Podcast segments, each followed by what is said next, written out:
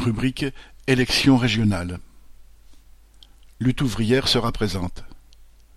Les 13 et 20 juin prochains, pour les élections régionales, Lutte ouvrière présentera des listes dans douze régions métropolitaines, c'est-à-dire toutes sauf la Corse, et à l'île de la Réunion.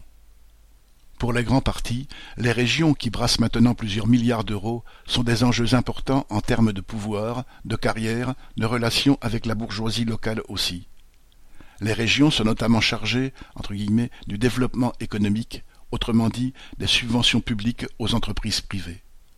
Plusieurs dirigeants politiques espèrent faire de leur élection une rampe de lancement pour l'élection présidentielle, à l'instar de Valérie Pécresse, Xavier Bertrand et Laurent Wauquiez à droite. Les partis de gauche et le RN cherchent aussi à se placer pour la suite. En tant que communistes révolutionnaires, ces élections seront pour nous l'occasion d'exprimer nos idées, de faire entendre le camp des travailleurs, pour reprendre l'intitulé de nos listes, et de permettre à celles et ceux qui s'en revendiquent de se compter.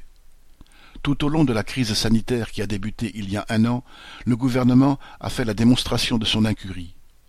Au-delà de celle-ci, l'économie capitaliste a montré que, malgré les prouesses des scientifiques, elle ne pouvait répondre aux défis posés par le Covid-19.